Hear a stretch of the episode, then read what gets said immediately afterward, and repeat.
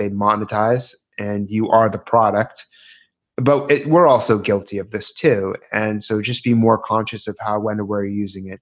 And it's so fascinating because you can be physically in a place, but not mentally, spiritually, or emotionally. And what I always say is not having your phone is the new vacation. So because we're always on, we're never present. And that can be to our detriment. And so I think it, if leaders want a more human workplace, they want to. Welcome to Elevate, a podcast about achievement, personal growth, and pushing limits in leadership and life. I'm Robert Glazer, and I chat with world class performers who have committed to elevating their own life, pushing the limits of their capacity, and helping others to do the same.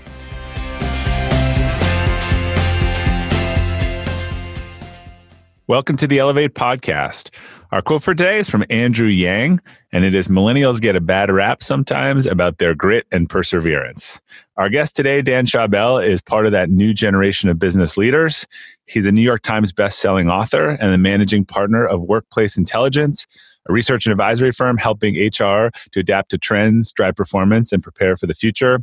He's also the best-selling author of three books, Back to Human, Promote Yourself, and Me 2.0 and is the host of the Five Questions podcast, where he's interviewed world class humans such as Richard Branson, Condoleezza Rice, Rachael Ray, Gary Vaynerchuk, and Jay Shetty.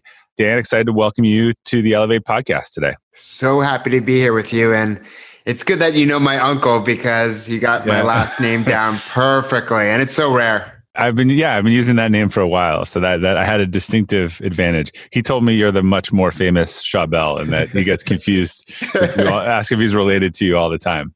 Yeah, and our last name gets confused with Charles Schwab. Uh, yeah. So a lot of people say Schwabel. You should be like, yeah, I'm, I'm his son. How can I help you? Yeah, uh, I probably should do that. Open more doors. People always ask me, like, used to be, uh, there was a Robert GLA uh, SER. I think he was the Real Networks, and people would always ask me. And then finally, I was like, maybe, like, what, what do you need? All right. So I always like to start uh, with understanding the beginning a little bit. When did you realize that you had a passion for entrepreneurship and, and branding, and uh, what originally drew you to those ideas? in my early 20s, I started a blog in October 2006 called Driven to Succeed. That blog turned into personalbrandingblog.com. And the art of writing on that blog eight to 12 times per week is what ignited my entrepreneurial journey.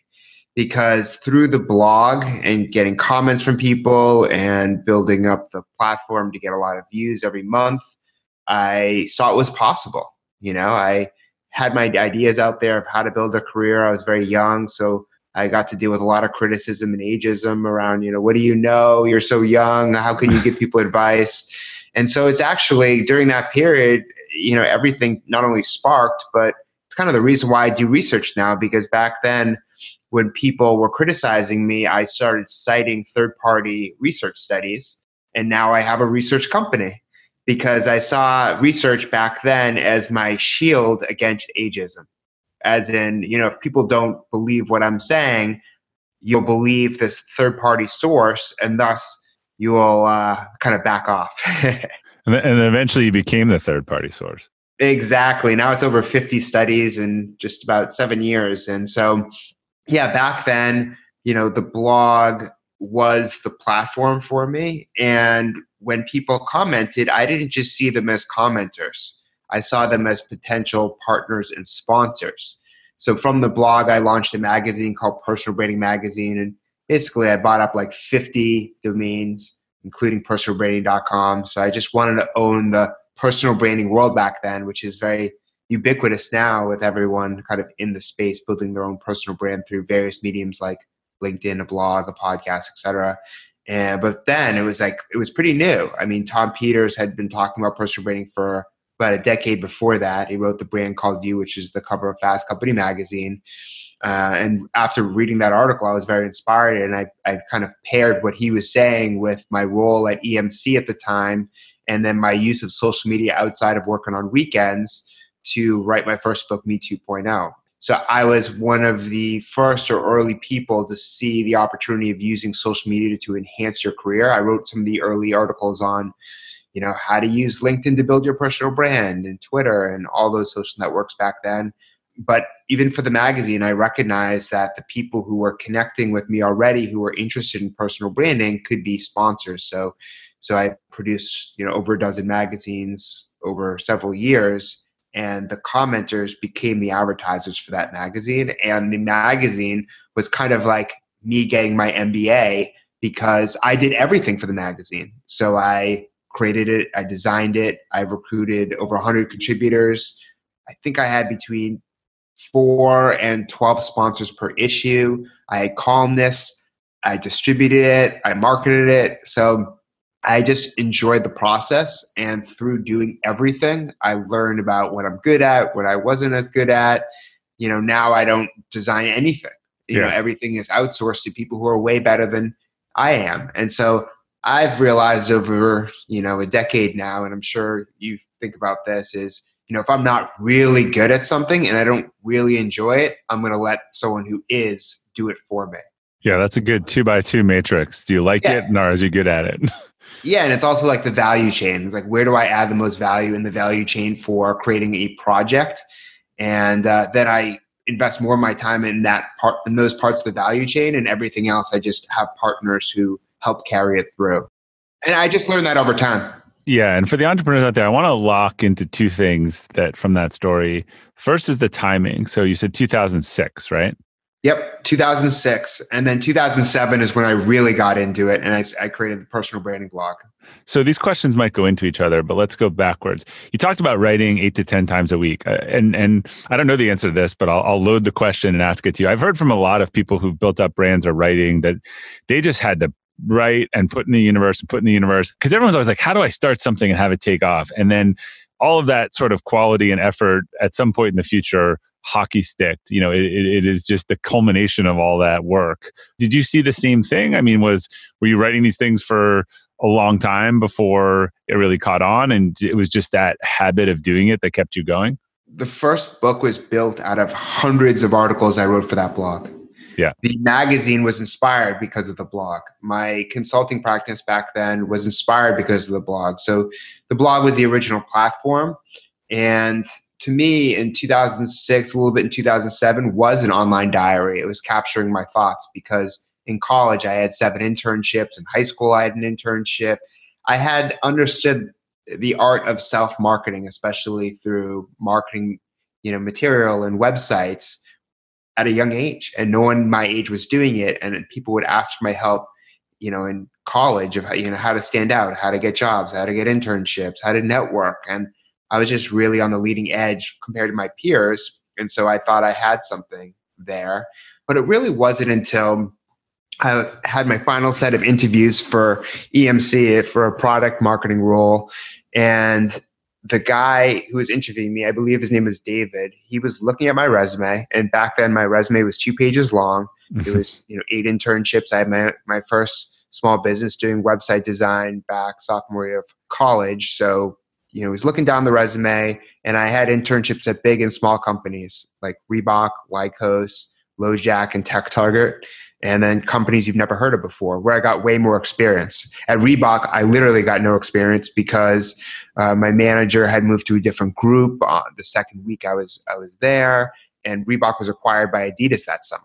Yeah. So David was skimming down on my resume. I always remember his eyes went right to Reebok, locked in on Reebok, and was like, "Wow, that's cool. What did you do there?" And in my head, I'm like, "Not much of anything, but I'll you know I'll come up with something on the spot." So what that told me in that moment after getting that job was wow, brands are really important. As much as I had thought brands were important before, they're way more important than I had thought, and they open doors. I always saw brands as opening doors. So yeah. if you look at everything I do, you're going to see a brand next to it. You know, my bio, all my materials, everything is surrounded by branding because my thought process has always been if you've never heard of me, you might not trust me. But if you see that I'm associated with brands right. that you know, like, and trust, you're more willing to at least give me a chance. So that has always been my mantra. And, and we know that that's that's really important to millennials. You know, they will turn on a brand if they don't trust them or like them in their business practice. Um, one one other thing they said, like, so your business 2006, it was really taking off. So your business was taking off during heading into 2008, right? Rough. No, no, no. I didn't even have a business then. I was okay. I worked at EMC for three and a half years. I went from product marketing to online marketing. And then I created the first ever social media position based on what I was doing outside of work because Fast Company profiled me and said, you know, Dan is a pro at personal branding, but his day job is working at EMC. And then EMC got wind of it, sent it to PR, sent it, and then that got sent to a vice president who recruited me to be the first social media person in the company's history. And then that inspired my first book, Me 2.0. And then I quit my job and I started my first my company. Oh, so you wrote that book at, at EMC? During it, yeah. So yeah. I, I, it was interesting. I, I was thinking about this the other day in conversation with a friend. It was like Clark Kent and Superman, right? Like yeah. I'd be at EMC and I'd be Clark Kent, and then like on breaks, I would drive behind you know the nearest cafe and like interview Tim Ferriss or someone really famous. So outside of work, I felt like Superman, and then inside of work, I had this other identity of being Clark Kent. So how did you get all of these interviews? I think it's always a good question. Like, how do you how did you position? Was it was it that brand? Like, how did you were you able to get anyone on the on the phone who to conduct an interview with you? You know, everything I've ever done started with someone you've never heard of before, right? So for interviews, my first few interviews were with professors from my own personal blog, and now yeah. for my podcast, I interview you know Alyssa Milano and David Brooks and all sorts of people across different industries. So it's just taken a long time. It's been almost 2,200 interviews in 12 years. But that's what the same with speaking. My speaking career, I spoke for free for three and a half years, spoke at local colleges and in and around Boston, Massachusetts. And then I just built it up and built it up and built it up. And eventually I got paid. And instead of, you know, taking all the money from my first speaking gig, I gave 30% to a speaking agency, and then that made them want to rep me. And then that launched my professional speaking career. And then you could say books. I mean, the first book was rejected by 70 out of 70 agents and two publishers. Wait, 70 out of 70 agents. And two publishers, correct. Yeah.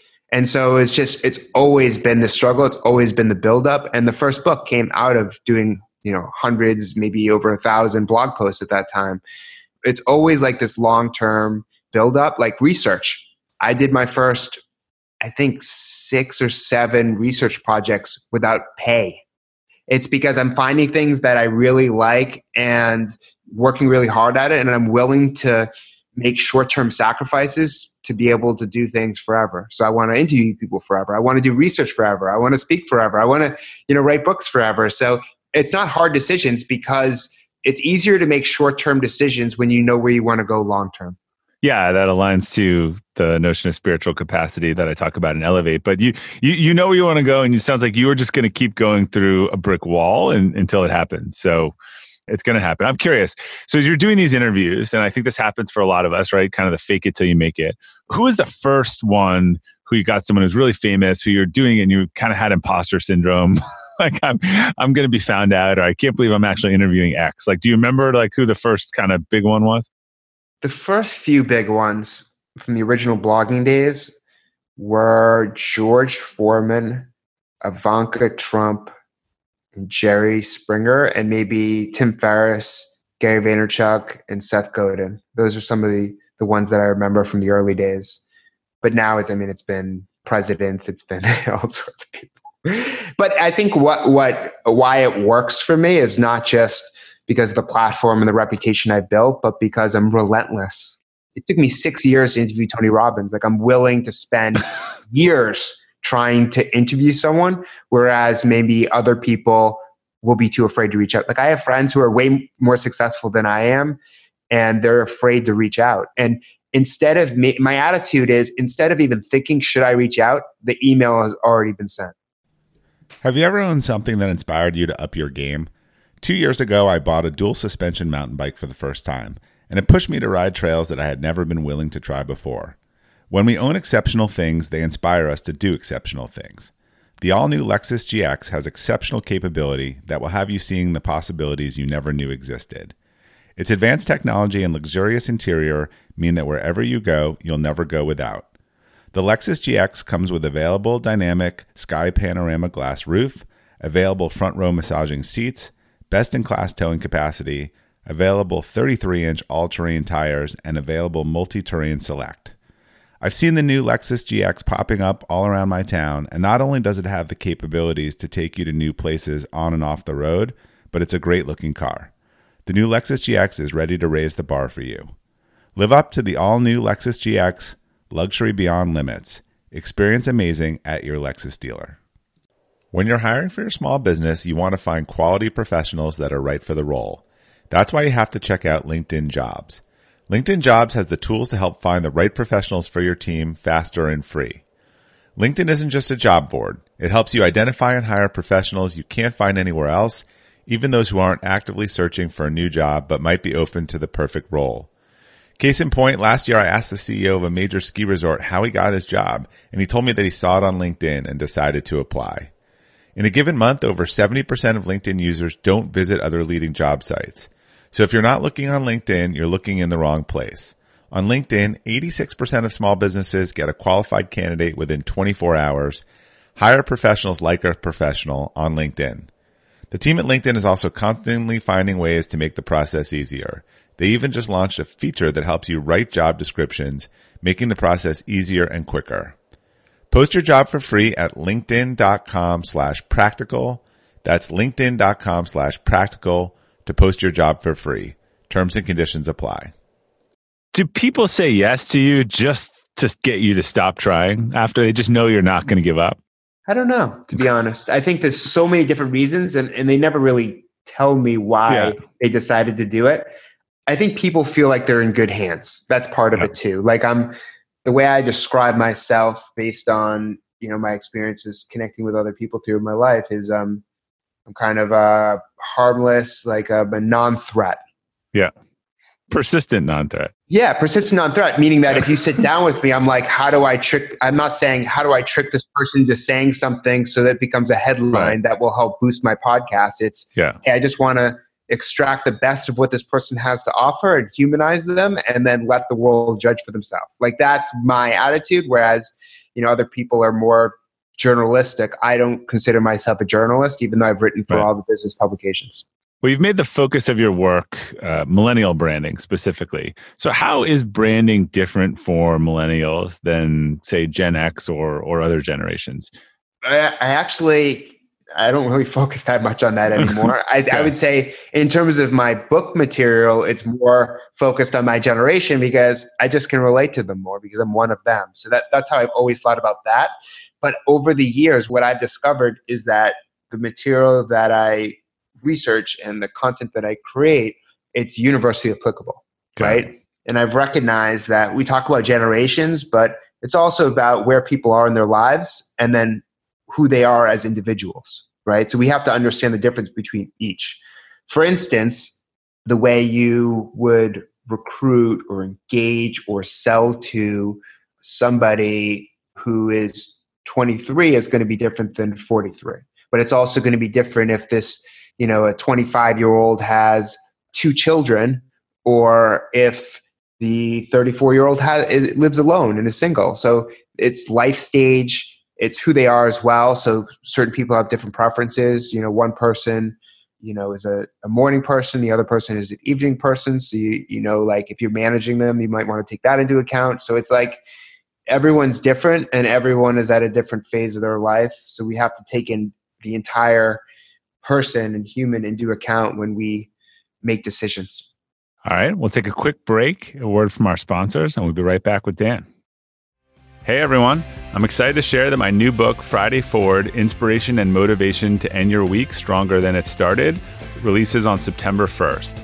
My Friday Forward newsletter has inspired over 200,000 readers and this book is a curated collection and update of the 52 most impactful stories from the series. Each story is intentionally written to challenge you to improve at work and in life and to lead others to do the same. If you enjoy the conversations on this show, you'll get a lot out of this book. Learn how to make lasting changes in your life, motivate others, and impact people you haven't even met. Get Friday Forward in hardcover, ebook, and audiobook on September 1st. And for more information, go to www.fridayforwardbook.com. That's www.fridayforwardbook.com. And we're back with Dan Schawbel. So talk we'll talk a little bit more just about personal branding and then I'd love to move on to some of your recent work. But I, I know that some of the fear and, and maybe it's it is more natural for millennials who sort of grown up on the cell phone with selfies. But people have the fear of, you know, being considered kind of self-promotional and they look at how some people kind of manage their personal brand. Like how, how do you coach people to build and promote their personal brand without drawing too much negative attention to themselves or, or having it being taken the wrong way? The best way to do this is to take into account what your audience is looking for. Like, how do you solve their problems? Yeah. For me, that is having a call with someone and then asking them a lot of questions. And I typically, because we live in a world where you can Google and find out a lot of information about someone, when I'm talking to them, I don't I don't feel like I need to say much unless it comes up.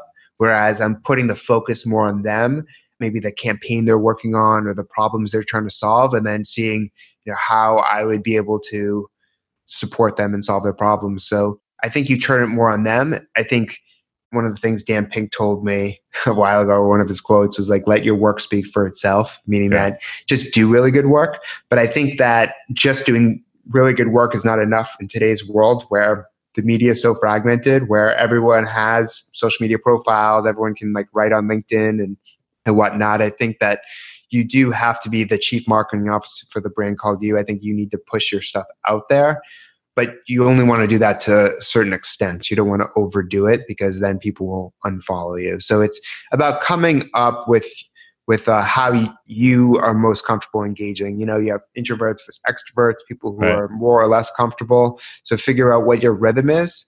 But in order to get around being too self promotional, think about other people's needs too. And the other thing that I do is I try and find people uh, who I want to mentor and support.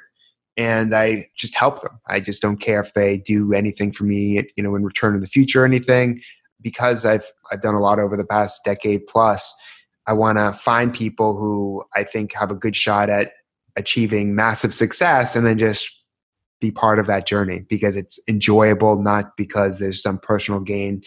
And I think that a lot of people have mentoring wrong in this society. Yeah. I was just interviewing the the new head of uh, content at Cosmo, chief, the editor in chief at Cosmopolitan magazine, and she said she said that the best mentoring relationships are mutual, and it is true. So I think that if you're looking to find a mentor that's just going to randomly give you an hour of time every week, that's not the right approach. I think that everyone can be your mentor. I think that you need to be able to find people who you can help as well. And it doesn't need to be as formal as people make it out to be. Yeah, there's there's talk about reverse mentoring. I'd written on that. It seems to be a growing trend of sort of this mutual understanding of people from different generations or different experiences actually can learn from from each other, and it's not necessarily one sided. And you need to be genuinely interested in what that person is doing, what they're about to. Right. I find that if I'm like really on board with who this person is, it's just natural. It's not forced. It's not like, oh, I guess I have to call them to help them this week. It's more of, I just am doing this. I'll text right. them, hey, have you seen this article? Or, or let me introduce you to this person. I'm not thinking about it in terms of transaction or it's taking up too much of my time. I'm just doing it because I want to invest in this person. I believe in what they're doing and I want to have a, a long term relationship. The thing that I've been thinking about re- more recently is the people who are extremely generous in a short period of time when you meet them, those end up becoming my close friends. Yeah. And, and the ones I'm generous to and the ones who are generous to me, two examples is one who is a, a superstar. I introduced him to my literary agent very quickly, like our second meeting. And then that's that's turned into a, a really good friendship for me. And the other one is when I was in college, I had never been set up on a date before but this one girl i you know i just kind of met her she came to one of our parties in my fraternity and she literally set me up with a girl and no one had ever put that much effort or thought into doing something like that for me. And so we became really good friends because of it. You didn't marry the girl though. No but it's this great generous act yeah. early in a you know in a relationship or a connection that that can really help solidify things quickly. I think about that all the time. No, and the people that I know in my life, I, I people just you know, you, I've talked about this, but you can smell the people who use networking when they need networking, and it doesn't feel good. Or it doesn't feel like someone you want to help when they're just doing the rounds because they need something from everyone. Yeah, you know, it's dig your well before you're thirsty. That yeah. that whole phrase, I think it's true. I think you always have to be doing this, but in, in our situation, it's a little bit easier. So, like a lot of people, when they have full time jobs, they they're comfortable. They don't think they have to do it. They're pretty yeah. settled. But you know, in today's world, your company could be acquired. There could be layoffs. There's so many factors. So it's to your detriment if you're not constantly putting yourself out there. And then for entrepreneurs like us, we're always kind of meeting people. Every single day, I'm connecting with at least three new people because right. that's business. Especially if you're running a company, like your job is to connect with people. Yeah, and eh, you know, I, I, just wrote an article on this, and I'm sure you've talked about this too. But also, I think this is something that people who who are in the networking game understand. But like, make it easy for people to help you. You know, don't ask people to do stuff that you wouldn't do. Like, someone will reach out, "Hey, do you know anyone that's a good company to work for? They're looking for finance roles." And I'm like, "Have you done the work?" like, By the way, that what you just said is so smart, and it's something I see very often. I'll have friends being like, "Can you help me get a job?" And this the first thing I say is I say, "Write down a list of the top 10 companies you would work for." And they never do it. I always say that I offer people, they ask me, you know, they reach out and they ask these questions. I say, look, I, I don't know who's hiring. My friend might work at X company and I haven't talked to him. I don't know if he's hiring a controller. But if he is and you do the work and you have a company, and you come to me and you say, hey, I see you know Dan and his company's hiring a controller and that'd be a role. I'm like, let me make an intro to Dan.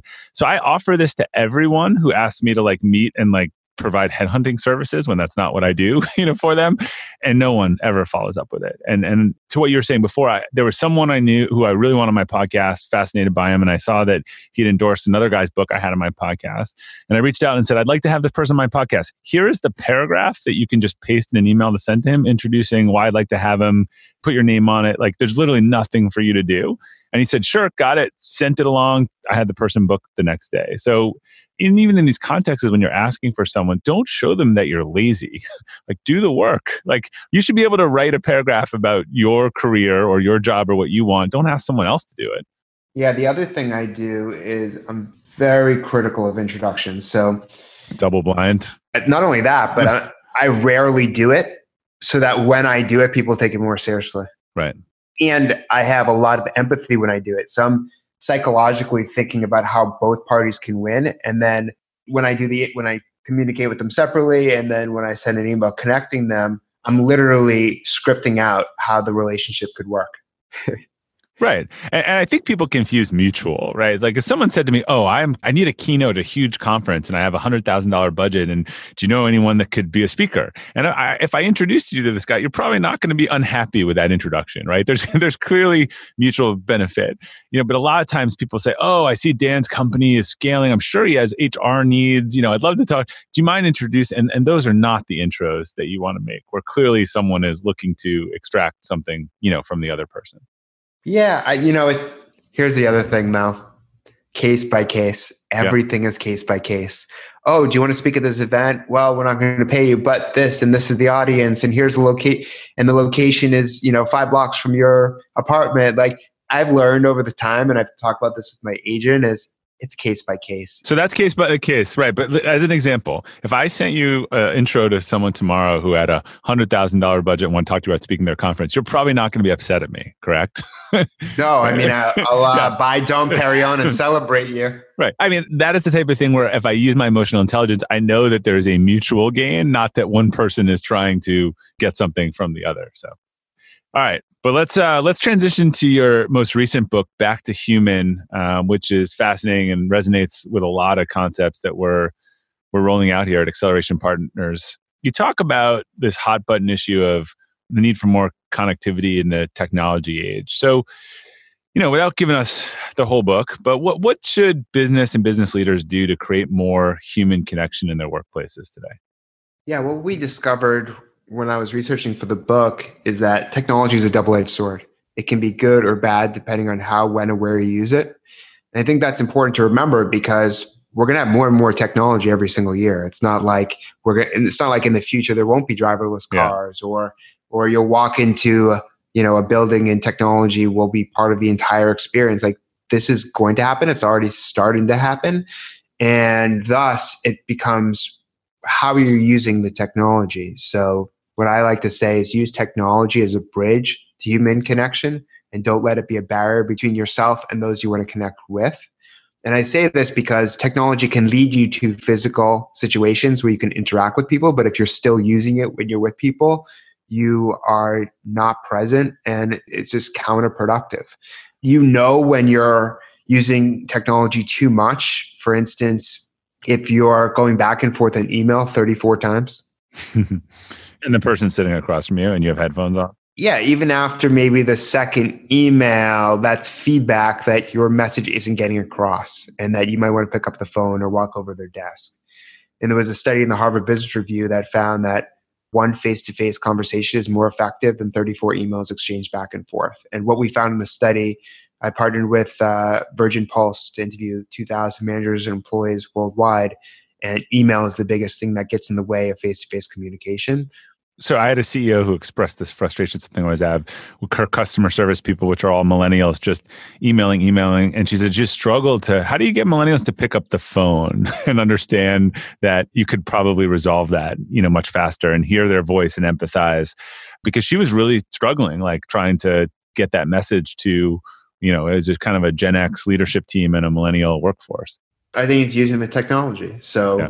use the technology to sync up each other's calendars and then use Zoom and force people to use the camera part of Zoom and do a video yeah. conference. Uh, this is one of the big trends in corporate America, actually. And I found this in, through researching for the book. I interviewed 100 top young leaders at various companies, and they said that they force their employees to use video when they have calls, especially the remote workers. And that's really helped them because you know if you don't see someone and hear their voice for a long period of time you're less connected. And so i think the smart thing to do is think about when you're using the technology. Like if you're in a conference room and everyone's looking at their phone why are you even having a meeting in the first place? Yeah. So i think what the book is trying to do and what i'm trying to preach is hey we know the technology is addictive right? That's the business model of all these tech yeah. companies like Apple and Google is to get you use the phone as much as possible because your attention is what they monetize and you are the product.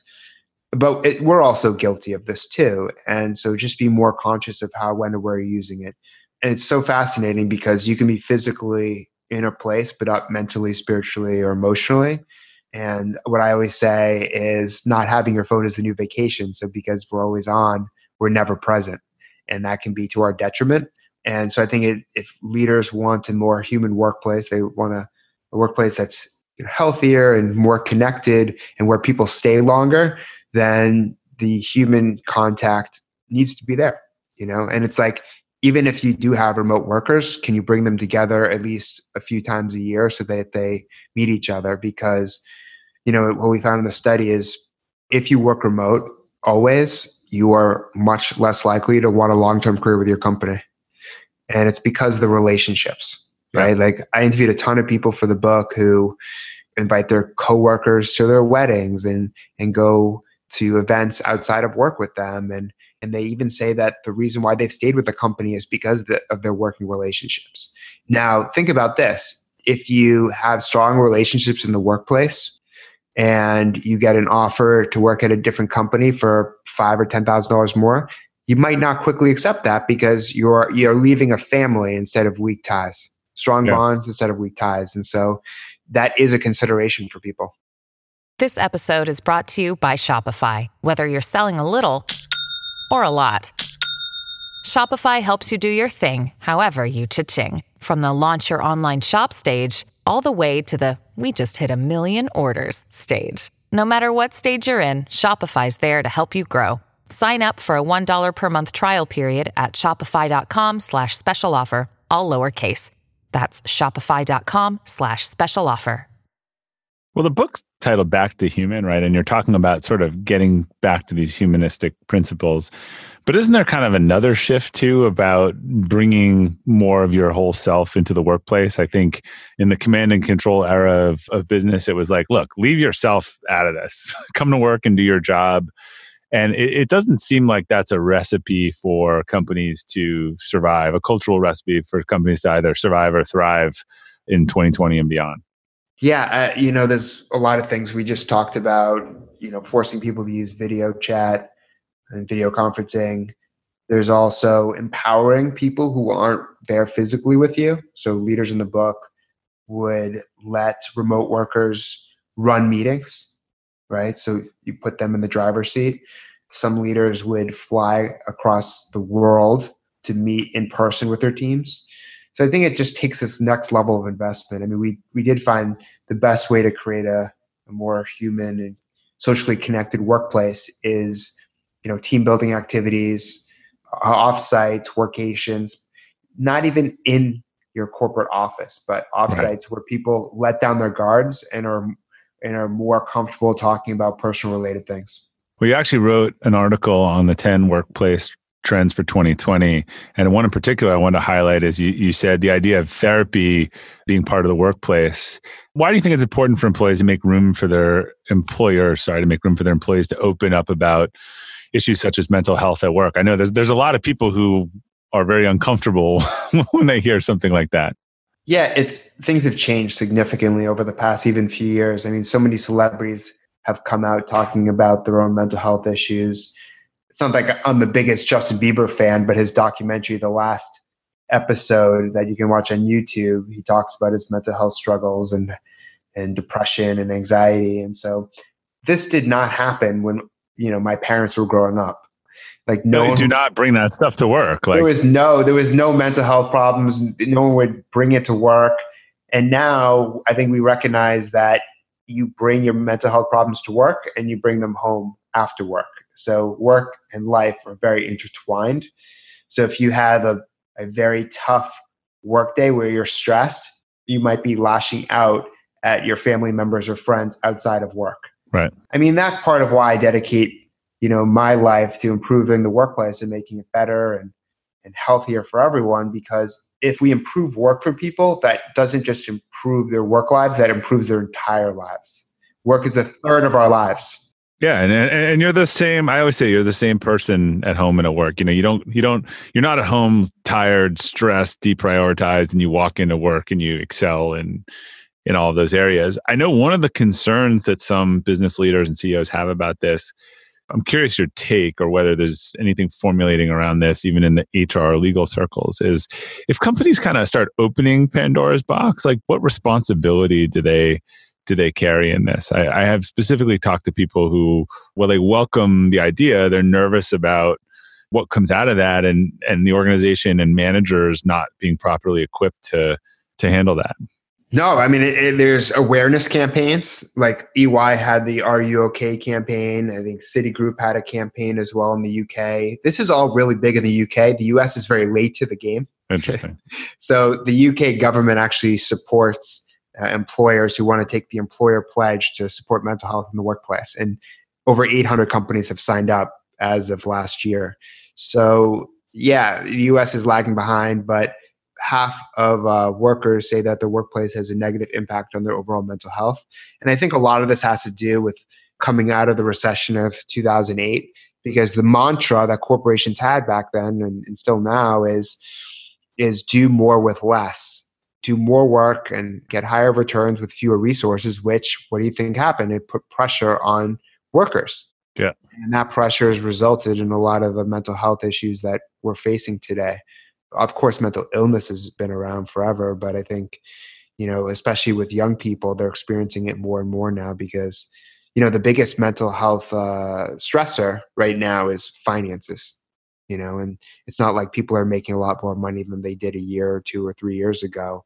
In fact wages are pretty stagnant even though companies are seeing record profits. So i'm sure you have some other new projects uh, in the horizon or research or things that you're focused on. What what should we expect to see coming from dan in the in the next months or years? Yeah, you know, I'm going to explore more on human topics. I think that my last book, Back to Human, has steered me in that direction because it's it's resonating. You know, things yeah. that have this mass appeal and that people are facing and and shed a light on them. I actually think my role in society now, based on the past several years, is to use research and communication and storytelling to take issues that people are facing and promote them so that people are aware of them and then you know the first step in solving a problem is awareness so i think the awareness part i'm uh, good at i think the uh, the actual solving the issues like mental health in the workplace that's going to take a longer time. It's going to take more resources it's going to take partners to be able to help implement different programs. Uh, and there's not that many companies that have mental health programs at work. Like there's johnson and johnson there's starbucks there's ey there's deloitte there's the mba there's chipotle. There's not that many. There might be yeah. 20 to 30 but think of how many companies there are and I think the biggest obstacle right now is that while the stigma is being, uh, you know, kind of removed a little bit, the companies are just not set up to handle it because, and there's fears of like lawsuits. So that it's it's not straightforward. There's hurdles, but there's at least conversations taking place. So that's definitely where I want to go. But I'm also going to focus more on AI. Every year I study AI and the, changing, uh, you know, adoption rates within companies and what companies are doing and how job roles are going to be reshaped through all this new technology. That really interests me. And the future of jobs, the future of skills, that's all really uh, unique and interesting. What else? The employer employee relationship, what that's going to look like in the future, or the yeah. robot employee relationship. so uh, there's so many topics, right? And I think what's been really uh, interesting is just having done so many research. I've reviewed also seven or eight thousand studies over the course of my career. So it's just like seeing how everything unfolds and then seeing where the opportunities are to start the conversations that are meaningful, make an impact, and, and are the first step to solving these greater problems. Awesome. Well, it sounds like you got some exciting topics on the horizon. What's the best place for people to learn more about you and your work? Yeah, if you go to danschawbel.com, that's S C H A W B E L.com, uh, also on LinkedIn, I have a newsletter called Workplace Intelligence Weekly. I have Instagram, and my book is Back to Human, paperback out in March. If you cannot find Dan online, you are not trying very hard, or or right. I mean, he's he's everywhere. Well, Dan, thank you for sharing your story with us. Uh, you're doing some really interesting research on some important topics, and I'm I'm excited to keep following your work. Thank you. I appreciate you having me on the show. To our listeners, thanks for tuning in to the Elevate podcast today. We'll include links to Dan and his work and his books on the detailed episode page at robertglazer.com. If you enjoyed today's episode with Dan and you've been enjoying other episodes of the Elevate podcast, I'd love to ask for a quick favor, uh, and that is to leave a review as it helps new users discover the show. If you're listening on Apple Podcasts, all you have to do is look down at your phone, hit the library icon, click on Elevate, and scroll down the bottom to leave your rating or review. Thank you again for your support, and until next time, keep elevating.